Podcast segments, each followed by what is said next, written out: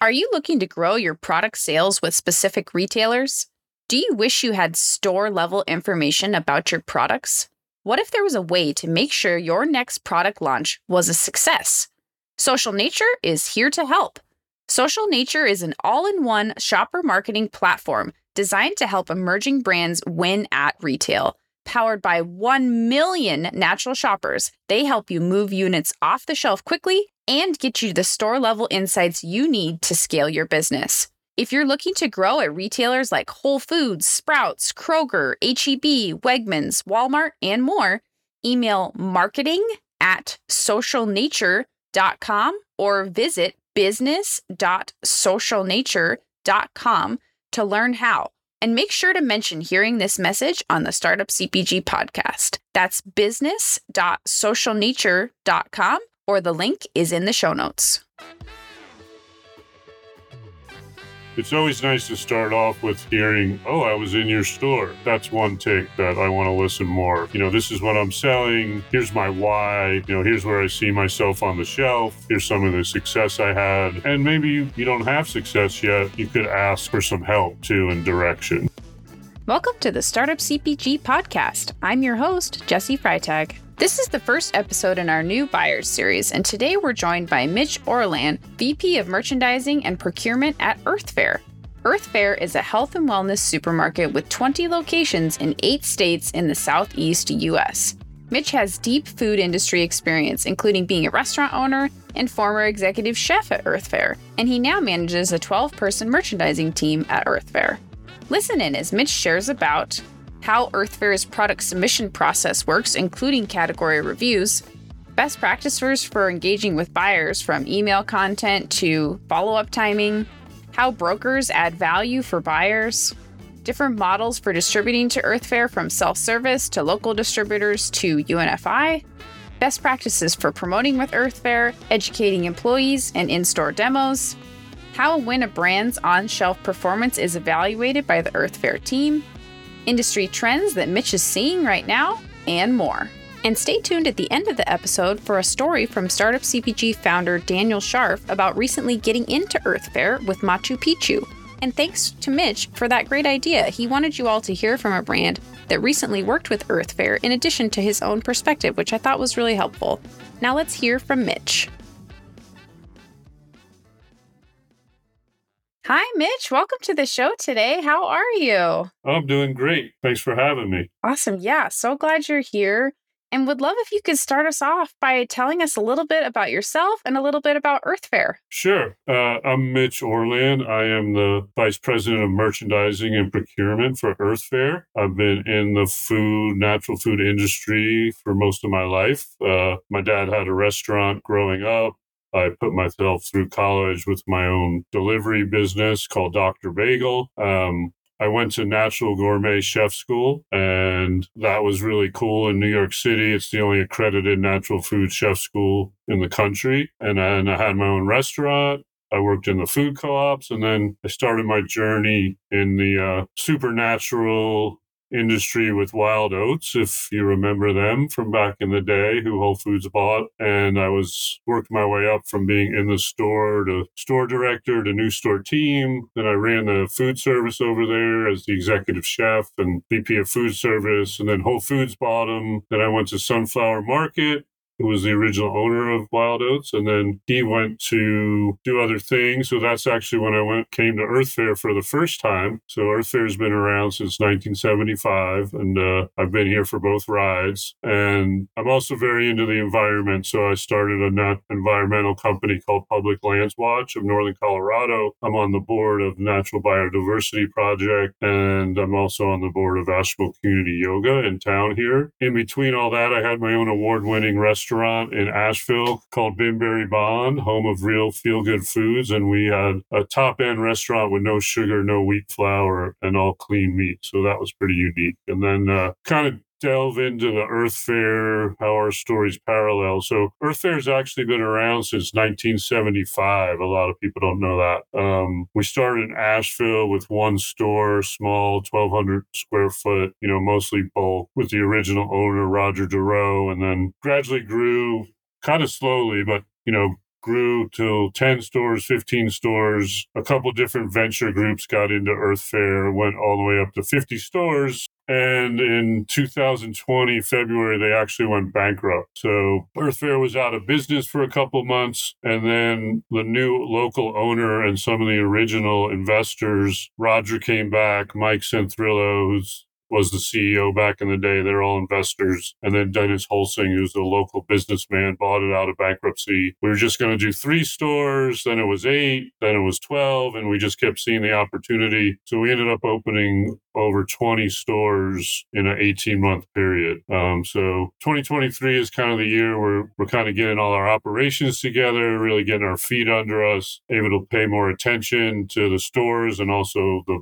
the brands. And uh, you know so far it's a great year. So you know we're really excited to be back to have focus and uh, you know to be be different in the industry. Earth Fare one of the first stores. I, you know we're about average 20000 square feet. We're full service. You know we say we read the labels so you don't have to so we were one of the first stores in 1998, we we banned high fructose corn syrup, and then in 2002 we banned trans fats. Then we got rid of artificial flavors and artificial colors. So we're kind of a leader in the industry on standards. And then I'd say the other piece that sets us apart, besides our name, Earth Fare. So we're we're very sustainable. It's a great month, Earth Month, but also we actually still make stuff. So we really set us apart by we make our hot food, we make our deli food. We're one of the only stores I know of, definitely in the southeast. We make scratch organic bread. We actually cut meat. We make sausage. You know, we do our cut fruit in house. So that kind of sets us apart.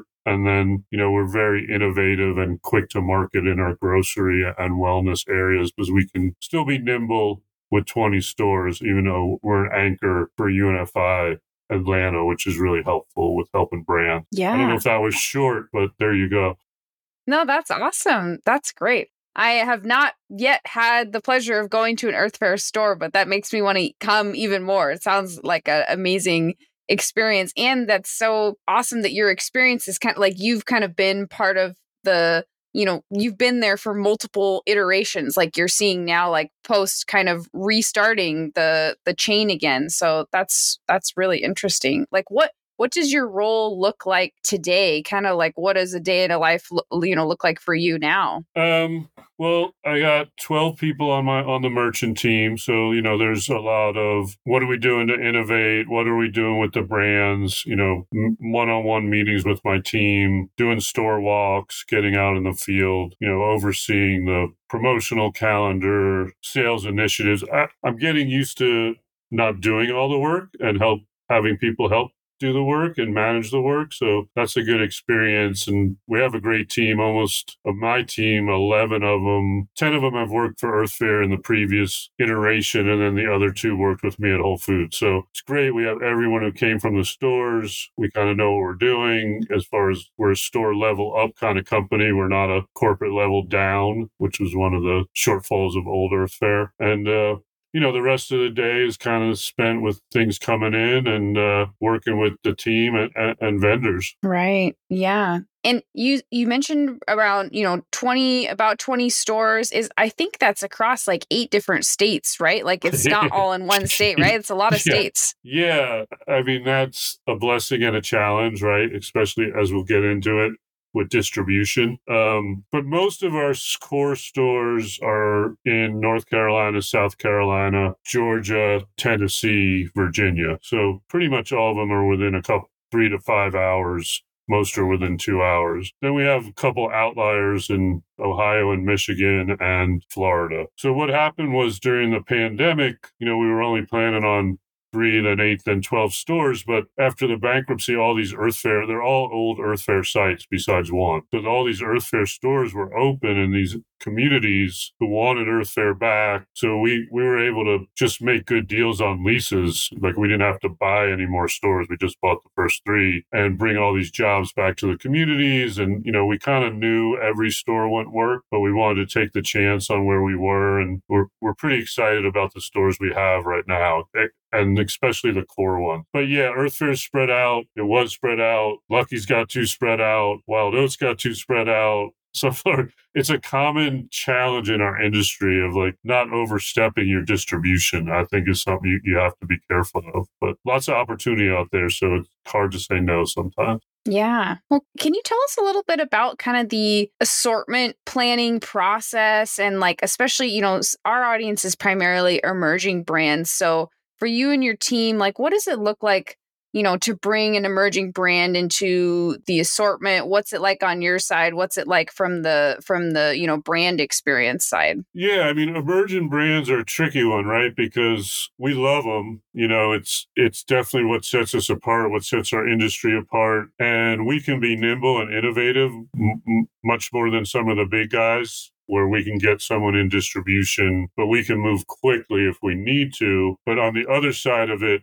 you know, we've got into a good discipline of category management. We have reviews. You know, it really helps. I used to really not like working with brokers when I was just on the food service side. I was kind of like, why do I need them? But really, they are a big advantage. I know it's tough for emerging brands to get them, but they really create relationships and get in front of our buyers. And then, you know, I would say have something innovative and different, and that's going to take the place of something out. Know where you're going on the shelf and, and what you're going to take the place of. Um, because, you know, it's got to be one in, one out. So really kind of do your homework, know what we're about. You know, if you can get in one of our stores, know our food philosophy. That's always a red flag if someone got some that doesn't meet our standards. And I'd say, you know, if you have a track record with someone, you know, obviously that is helpful. We do, you know, review the data, we stay on emerging trends. But I would say also, you know, local's important to us. So you got a much better shot if, you know, you're within 100 miles of one of our stores. I might be getting ahead of my your questions, but, you know, we do, we have the ability to bring someone in for one store, you know,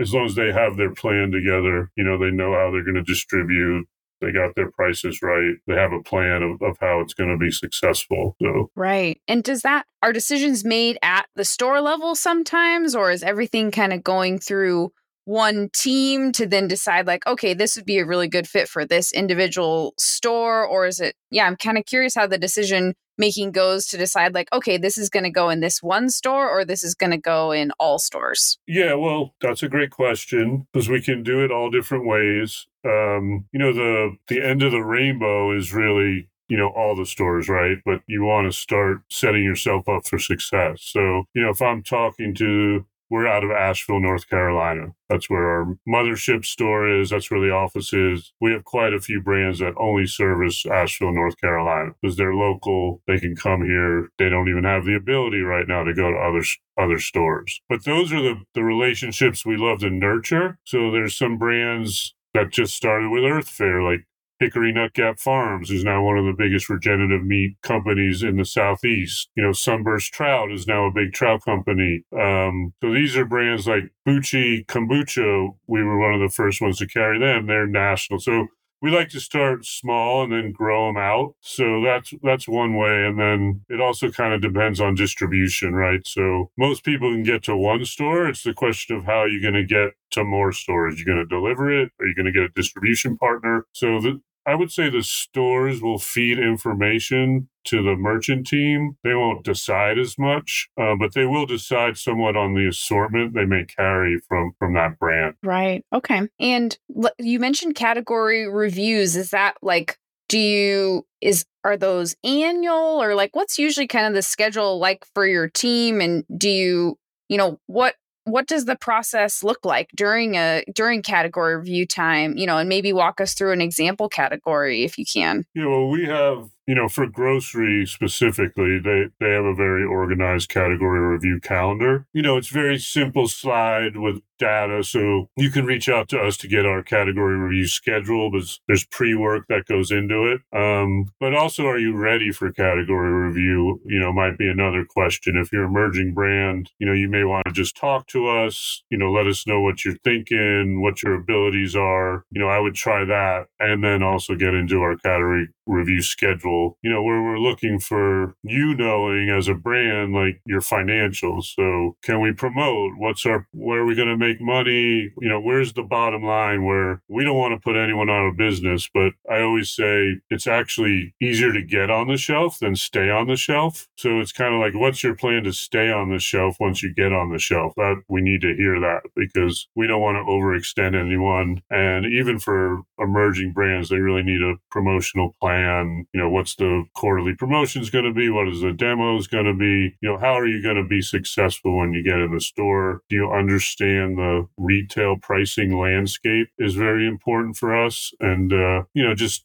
I know emerging brands don't have a lot of data, but you know what data can be shared, even if it's a one store success story of you five extra unit volume, you know, over the first three months. It, it's great to see. Right. Yeah in when brands like you you know you mentioned you know maybe reaching out before applying for like a formal category review is there anything when when brands are kind of first reaching out that you know that they can mention in their outreach that's helpful so that you can kind of decide like uh you know are they ready? You know some of the things you mentioned like you know data and financials like what should they be including in their like initial outreach to you that like that you're like oh i love when you know is there anything you're like oh i love when a brand reaches out and i can just like you know have all the information. Is there anything that you know brands should know? Well i'd say there's two things and it's pretty common in the industry. There's a one or two slide kind of I won't call it a deck because it's one or two slides, but you would use for category review. That's got your item, your price, your cost, your distribution channel, your promotional swing, any data, what makes you different, your attributes. So that's kind of the boilerplate what you would do. But I would say if you're sending an email and you're trying to reach out and get some conversation going with one of our buyers, I mean, we're pretty nimble. We try to answer all the emails, but obviously there's a lot. So it's always nice to start off with hearing, oh, I was in your store. Tick, you know, that that's one tick that I want to listen more. And I have you know, this is what I'm selling. Here's my why. You know, here's where I see myself on the shelf. Here's some of the success I had. And maybe you, you don't have success yet. You know, you could ask for some help too and direction. So mm-hmm. um, the other piece is you know, we work with UNFI, who M&K are the biggest distributors, you know, for natural foods in the country. But we also work with, in our area, it's P10, who's a regional Southeast distributor, and Blue Mountain. They do a lot of our local, they do a lot of the emerging brands. So if you have a relationship with one of those distributors, that can really help you, you know, jump the line. Right. Yeah. That that was going to be one of my next questions was about distribution since you mentioned being a a UNFI anchor for Atlanta. Is that like, you know, what what does it kind of look like for you know what level are you looking for a brand to be at to you know to be an anchor for for them for UNFI like you know versus like an emerging store that you're going to test in like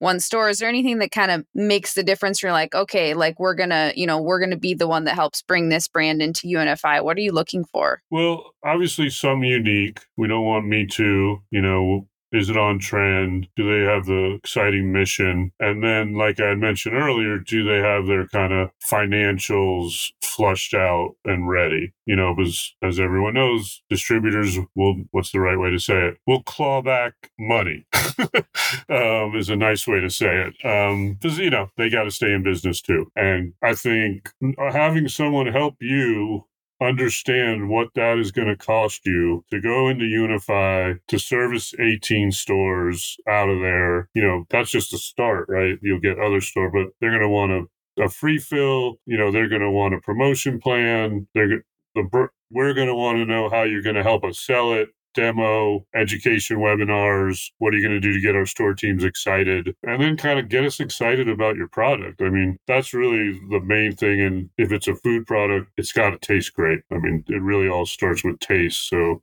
that's kind of what gets me excited. And, you know, it needs to be kind of the word I like to use is craveable. It needs to make me want to come back for more. And I, it's Yeah. kind of hard question. I was in the pitch slam judge at Expo, and you know, I asked them like, where do you see yourself on the shelf, and who do you see yourself replacing, and why? So if you can tell me this brand's been on the shelf forever, they have no innovation. Now look what my brand does. You know, I fit your store better. You know, not taking shots at someone, but just where do you go on my shelf and why is really important. Yeah, that makes sense. And you also mentioned earlier, like the value that brokers um, can have. And like you said, brokers, you know, can be sometimes out of the budget for an emerging brand. But I'm curious if you can expand a little bit on like how your team works with brokers, how that makes your experience better because i also just think it, it's helpful to know what you know what life is like as a buyer too just to kind of understand and appreciate the other side of the table when you're pitching so like what does that look like and how does it help when you, your team gets to work with a broker Yeah, well, we have like 18,000 items, right?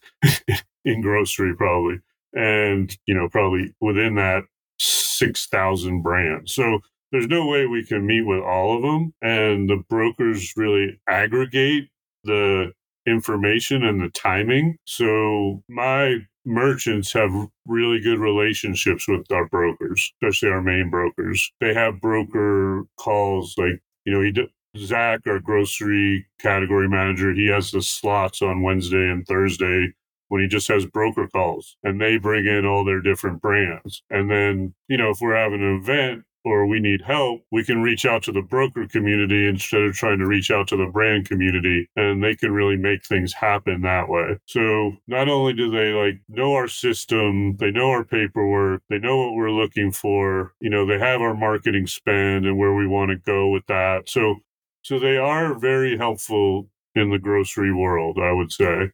And it's important to my team once they get to a certain volume that, that they have a broker because it, it's just kind of hard to deal with the one offs. mm-hmm. that makes sense that makes sense Yeah, I mean, it, it's, I'd say it's worth the investment once you can make the investment. If you're ready to grow, they will help you grow. And I know there's some options for some emerging brands with different accelerators, and I some of the big brokerages are putting new programs together for emerging brands. So I think there's venues there that they can use. Yeah. And if and if a brand, you know, if they don't have a broker and they're coming to you and they're getting set up, you know, you mentioned that maybe they're they're on the smaller side, maybe they're just in a couple stores or one store, maybe they're they're delivering themselves. Is there anything that you would be help like that you would want to, you know, mention or note of like, oh, this is really helpful when people are on like when they don't have a broker that to help them walk through the paperwork or the onboarding process. Is there anything that is helpful for brands to know that can set them up up for success if they're going to kind of be self-service and how they can best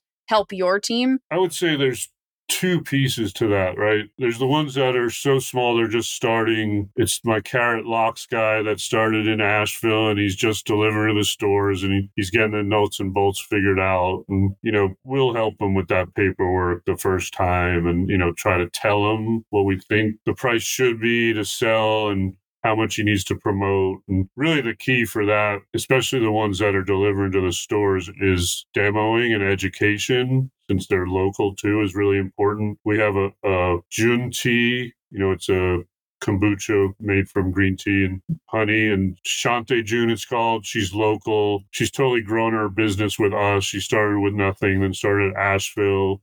She's in about eight of our stores. She still delivers direct. She wants to save the money of distribution, but all we have to say is Shante, come do a demo, and she's on it. She always leaves product for the store team so they know what it tastes like and they sell it. And we ever have an event, they come to it. So just being really involved and ready to do that grassroots kind of stuff with us. You know, we love that. There's lots of opportunity for that. And then phase two is get in with a small regional distributor. You know, that's really the next best step or even the first step if you're ready. And they will help you with the paperwork. They will help with logistics. They will help understand what we need, you know, on the promotional schedule and all those types of things to be successful. So I would say those are the first two steps. You know, sometimes you can skip the first one if you're ready. You know, it's usually farmers market, selling in my house to somebody, farmers market, delivering to the store, local distribution, get into UNFI or KeHE, or we also use GFI on more of the specialty side of things. So Right.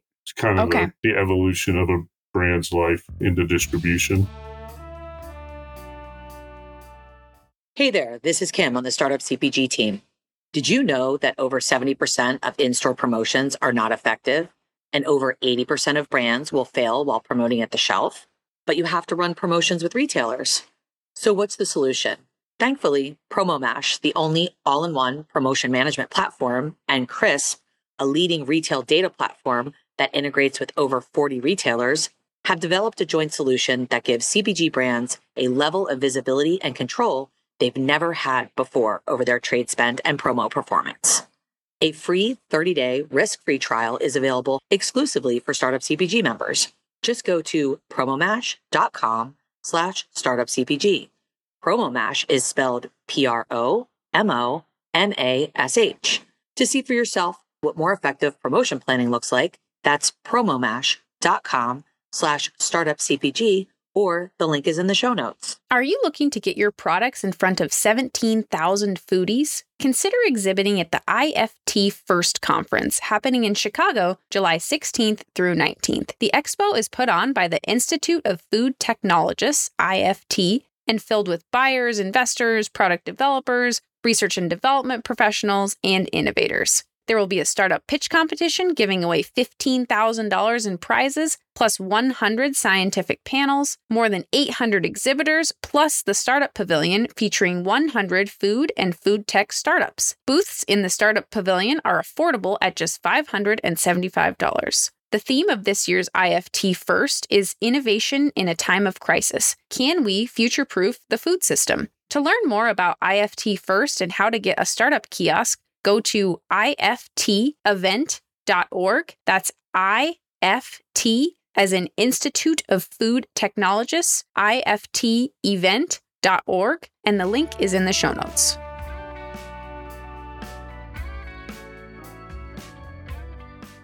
And you mentioned also like, you know, getting the store teams excited about the product. And I'm curious, like, you know, sounds like coming into the store and demoing and make sure to like leave the product you know, for the store teams, what else helps, you know, educate the store teams about new products? What can emerging brands share? Like, you know, can they send samples to all stores or like what's the best way to make sure that the store teams feel excited and like they know, you know, know about the product?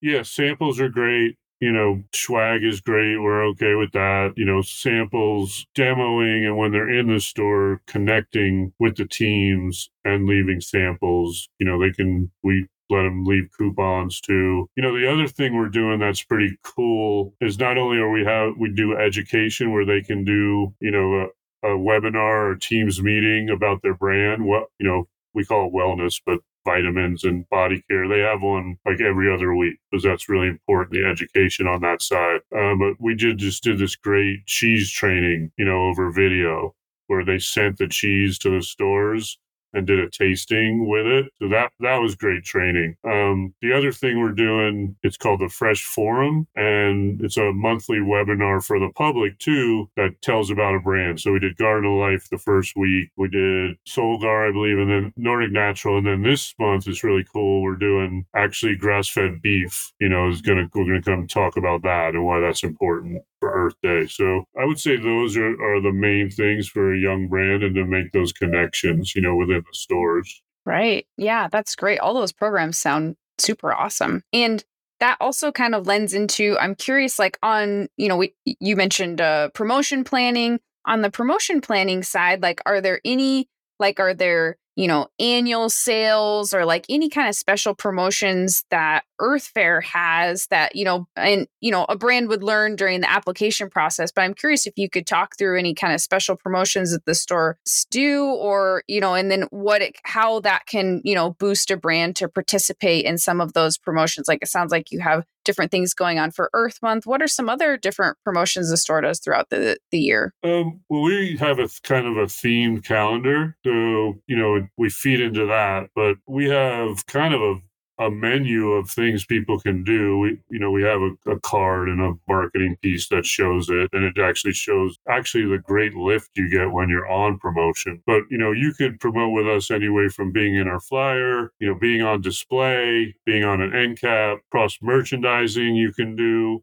as a program. You know, we have digital marketing, so Instagram, Facebook, we can do a recipe with you which is really cool. We've done with some brands. And then, you know, then we have our calendar. So, you know, there's GMO week. So we did BOGO GMO Go. And then, you know, we have New Year, everyone does it, you know, healthy eating, wellness. We run really strong deals. We have a BOGO month, you know, there's a frozen frenzy promotion. We do a lot of events. So we run a grass fed beef event, or we run a citrus event, tomato event, and you don't just have to be produce. If you have a product that fits, it's really cool. You can be in with that. And like, you know, recently we had a brand reach out to us. They had a new product. They wanted to get it in people's mouths. So we actually did when you buy a chicken, we sell a lot of rotisserie chickens. On Monday, we have the chicken meal deal where you get a six ninety nine chicken. And this brand actually just gave us product. They were rice packs, you know, that you microwave for 90 seconds. And everyone who bought a chicken got one for free. And, you know, what a great way to get that in people's mouths to know the right people are going to get it. So we're pretty nimble with what we can do. And uh, I say those are some of the best things. We just brought on a small brand called Jam Bar. I don't know if you heard of them, the original woman founded power bars. Mm. And uh, really cool. It's about music, it's about athletics. And they've been donating. We do a lot of events, so 5Ks we sponsor a lot of events and they've been given a lot of bars. And that's just now they've went from one store to, to 12 stores and they're really supporting us and we're supporting them. We had a webinar about them. You know, they gave us a thousand bars for a big 5K. So, you know, there's ways that you don't just have to spend money, you know, we can do with your product or, or with education that really helps. But, you know, having it on promo when it rolls out, having it at the right place and being able to do demos, you know, is really important. Once you get out of emerging and into happening every day, then we expect more like 24 weeks worth of promotions and you know new innovation. And you know we love an exclusive if we can get one. We're not as big as some players that you know get a lot of exclusives but you know we love to do that with small brands that the big guys are too big for that. So all those things work for us uh, really well. Yeah. Oh that, that those are all awesome. And are a lot of those opportunities planned in like a promotional calendar like once a year or are, is some of this like staying in touch with your team to find out like oh you know are you doing any 5ks in the next couple months? or like you know how can a brand best kind of stay in touch to stay on top of what opportunities there are? Well there's kind of a plethora of ways i would say like so grocery you know plans much farther out than the other the fresh department. So you could get in with them and get a promotional calendar for the year. But then there's the other opportunities which will come up, which usually that's where it's good to have a broker. Sometimes we'll send a blanket email. Hey, we're, we just did this. We had an anniversary event in our Knoxville store last weekend. The brands were so generous. We got tons of samples, special deals, you know, BOGOs, buy one, get, get two. So we did all kinds of promotions. It, that's not something that's planned way ahead. So that's something people can participate in kind of on the offshoot ask. But otherwise, we have promotional planning. We have a calendar. You know, we run a fly, digital flyer every week and fresh. You know, Centers Grocery Wellness will run it monthly. So we have a lot of opportunity to promote with us, and it, it doesn't always have to cost you a lot of money. And it's just kind of staying close to the buyer and being like, if you ever have an event, we'll send samples or we'll come demo, and we'd like to talk with your team about, you know, collaborating on a recipe. You know, then we'll put you with our marketing team and, and kind of go from there. Right. Okay. Great. Never be scared to offer or ask. Yeah, no, that's great. Hmm. That's great advice. And on the in store demo side, is there anything that you see either like best practices or even things that you know the store team doesn't like as far as like if you're going to go in and do demos like just curious if there's anything that really stands out when a brand comes in and you're like oh like we love working with this brand on demos. Like what can brands do to make sure that they're they're providing really good demos on site you know in your stores? A couple things. Well you can't always have it but it's great when the actual founder or people that work there at least do them like that's my preference and they have good energy and they thought about their demo. It's not just bread and peanut butter. What's exciting about it? Are they going to do a nice simmer sauce, you know, on top of, you know, a sprouted grilled tofu strip? Like, so, you know, some creativity, some uniqueness, and then kind of knowing like bring your own product. Don't expect to take product off the shelf. And then communicating ahead of time so we make sure we do have your product on the shelf when you're there demoing and a case or two in the back. Um, so those are really important things. And, you know, maybe saying, hey, can I spend 15 minutes with the team while I'm here to kind of talk to them about my product? So I think we'll always give room for that also. And Yeah. obviously clean. One time I, these guys were in my store, they had the best intentions, but he was in there, you know, with his brand shirt, but it was like a tank top, you know, not really f- food safe. And he was super energetic, but I was like, I don't need to see the guns, man. It, it's cool. Um, yeah, That's funny. so have fun, but be professional. How's that? Yeah, yeah, no, that's great. I like that. And like, you know, how if if you're doing, you know, demos like are generally do you see brands being the most successful if they're, you know, contacting stores directly saying, "Hey, I'm going to be in in a week, you know, like, you know, to do a demo?" Like, you know, what how do you see brands best communicate with the stores to prep for a demo? You need to really work through your buyer, um, and then he'll guide you or she will guide you through the process. But it kind of starts with working with your buyer. Like we're doing one right now, a company out of Asheville called Dairy Cheese, and it's a plant-based cheese. It's a, it's amazing, very like micro craft, like the next level of plant-based cheeses. But it's a lot of logistics because she's in distribution with P10. You know, we got to make sure her product's on the shelf. She's got to make sure she can get there. Does she have the marketing material? You know, my buyer, Steven, had to send an allocation of two cases to each store to make sure they had the product. So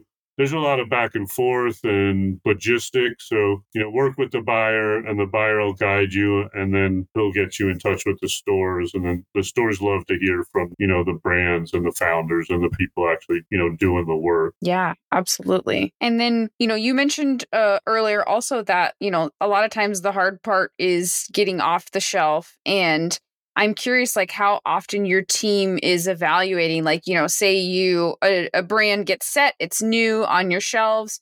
You know, how often are you evaluating, like, hmm, that brand is not moving enough, or wow, like that brand is just like selling through, you know, like crazy. What does it look like for your team to evaluate how a brand's doing?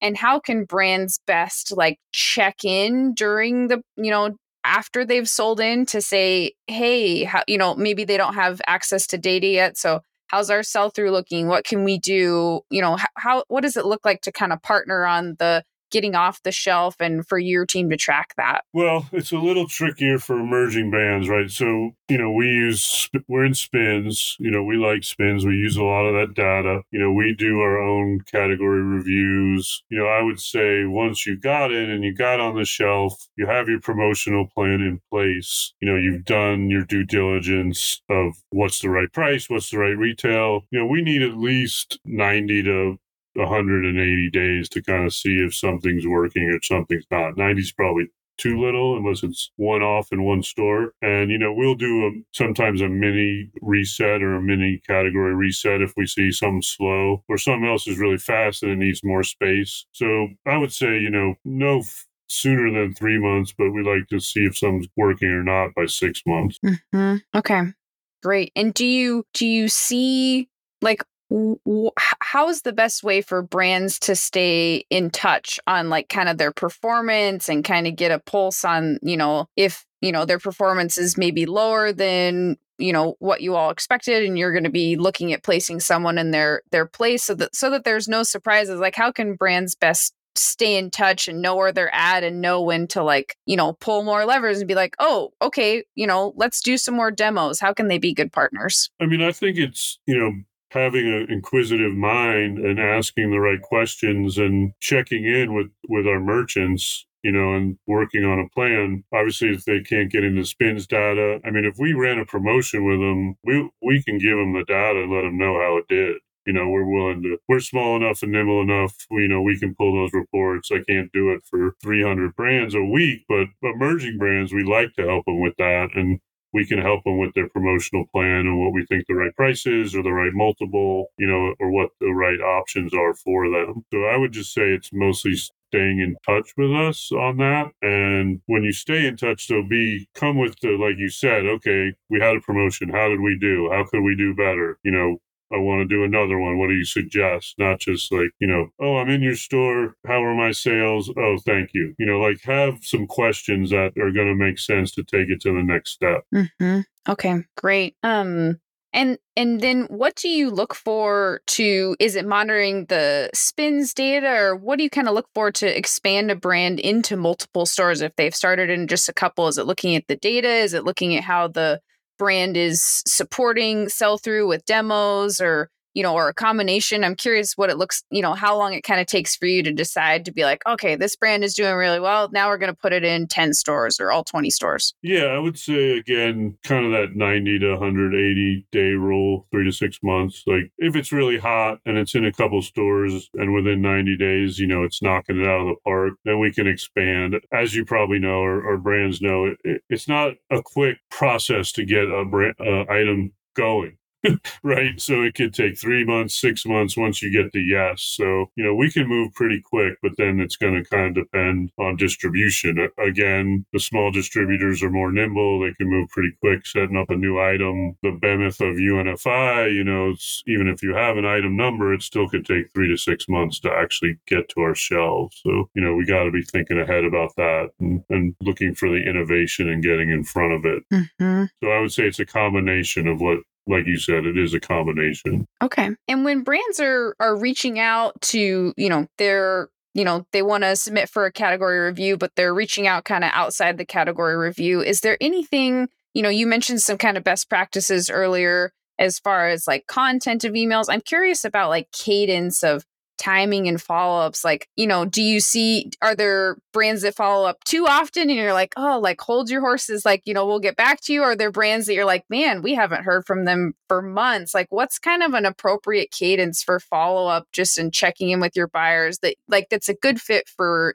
your team if they haven't heard back? You have a pretty small nimble team but kind of curious what like feels best for your team there? I would say, you know, if you're on the sales side, it's like a, a maybe is a yes, a no is a maybe, right? So um, it's kind of touchy because every buyer is different. You know, some just want them on schedule, and you know, we'll we'll look at something and be like, okay, I don't want this here's my category review. There's other buyers where they have a little more empathy. They might have smaller categories they manage, so they might communicate back and forth more. Um, I would say, you know, once you reach out, you know, and if you don't hear back, you know, you can follow up in a week. If you do hear back and then there's a conversation, you know, you, you feel out what that looks like. But if you start emailing people more than a, once a week, then I think, you know, you're going to turn them off. Yeah, that makes sense. And it's always great to get, you know, going back to what before, like if you can get, even if the, the store wants to bring you in, that's a great start. So if you're in one store and you're doing, make sure you really create that, treat that as your firstborn and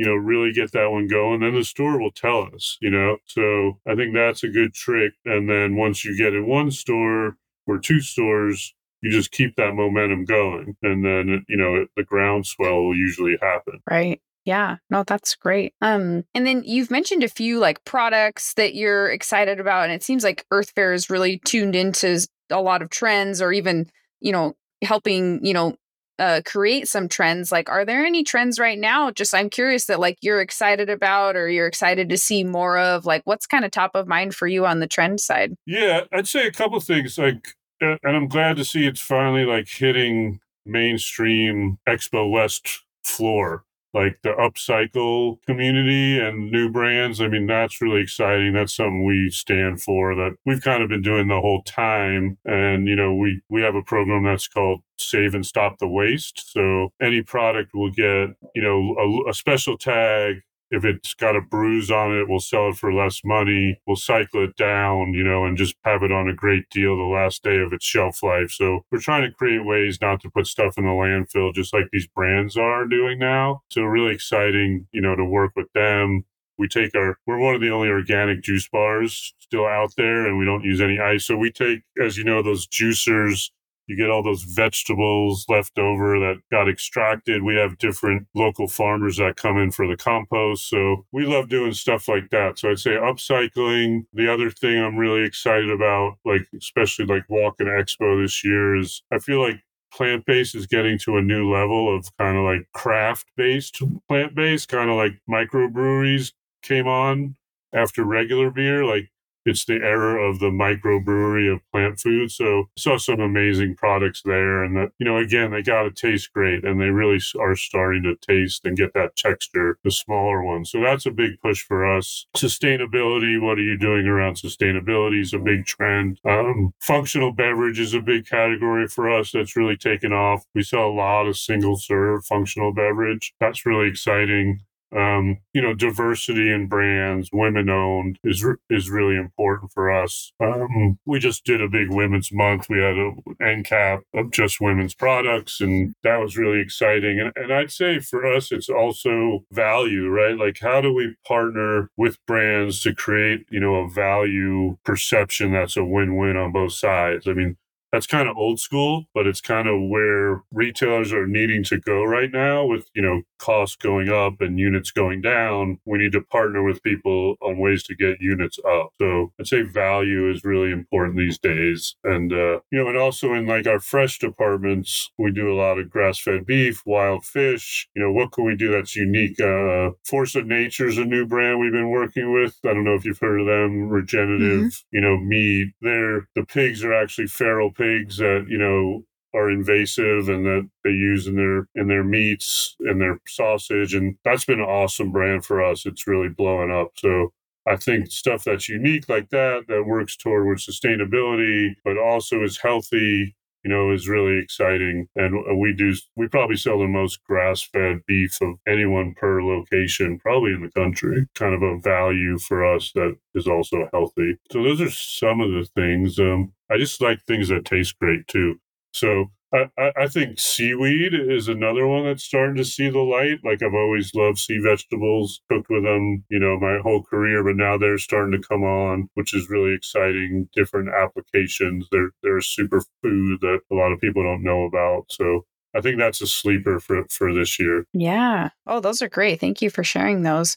Was there anything else that you wanted to share before we wrap up? No, I'm just really excited for our industry and, uh, you know, helping brands where we can, seeing the innovation. And you know, that's where it all starts. And that's where Earth Fare started, you know, uh, just a little store, 1,200 square feet, you know, way back in the day. So, you know, we, we feel like we're nimble enough and, and small enough to, to make things happen quickly, but we're big enough that we can really help a brand, you know, be successful, you know, in, in their growth. Yeah. Awesome. And if a brand feels like they're um, they might want to reach out to your team is all the information on the earth fare website um, to to reach out to your team or what's the best place to find the up-to-date info yeah they should go to the website and, and there's a contact us area where then we could feed them category review process the the marketing you know, we call it a menu of how they can work with us and, and all those different things. Perfect. That's great. Yeah. So yeah, I'll include that link in in the show notes. Well, thank you so much, Mitch. This has been awesome. It's been really great to learn more about Earth Fare and your experience and just how, you know, brands can best partner. This has been so helpful. So thank you so much for coming on the show today. Don't go anywhere just yet. Stay tuned to hear from Daniel Scharff about his experience of getting Machu Picchu into Earth Fare. Hey, this is Daniel. I'm the founder of Startup CPG and also the CEO of Machu Picchu Energy. Uh, it's amazing that Mitch came on and gave all that incredible detail. And I just wanted to add my personal experience with Earth Fare. We're super excited to be launching six SKUs with them um, in in April of 2023. The submission process for us was pretty straightforward and simple. Um, you know, with our broker, we submitted a PowerPoint that had a brief summary of the brand, our SKUs uh, with a ranking and our promo plan, as well as performance data from the market. Um, they also shared pretty cool marketing options that included customer demographics, marketing program options from social media to TV or in store displays and demos, then had the lift data for each of those things as well. So helped us make some decisions. Um, so pretty, pretty awesome. And we were really excited. We actually submitted in February and already got orders starting the second week of April. So that's lightning fast in my experience. And we're super excited to be in the Earth Fare stores. We're going to run uh, demos and just make sure we absolutely crush it with them. So thank you so much. Thank you for listening in today. I'm so honored you joined me for this conversation, and I love hearing from you all with feedback, suggestions, or if you just want to say hi at podcast at startupcpg.com, or you can find me on LinkedIn.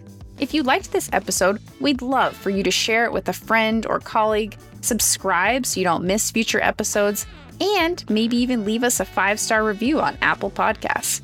If you aren't yet in our Slack community of founders and experts, we'd love to see you there. You can get the free invite at startupcpg.com and find all our other awesome resources there, like webinars, databases, the blog, the magazine, and virtual and in person events. And if you found yourself rocking out to our intro and outro music, which I do every single time, make sure to check out the Super Fantastics on Spotify. It's the band of our Startup CPG founder, Daniel Scharff. I'm Jesse Freitag, your host and producer, and on behalf of the whole team at Startup CPG, thank you for being here and see you next week.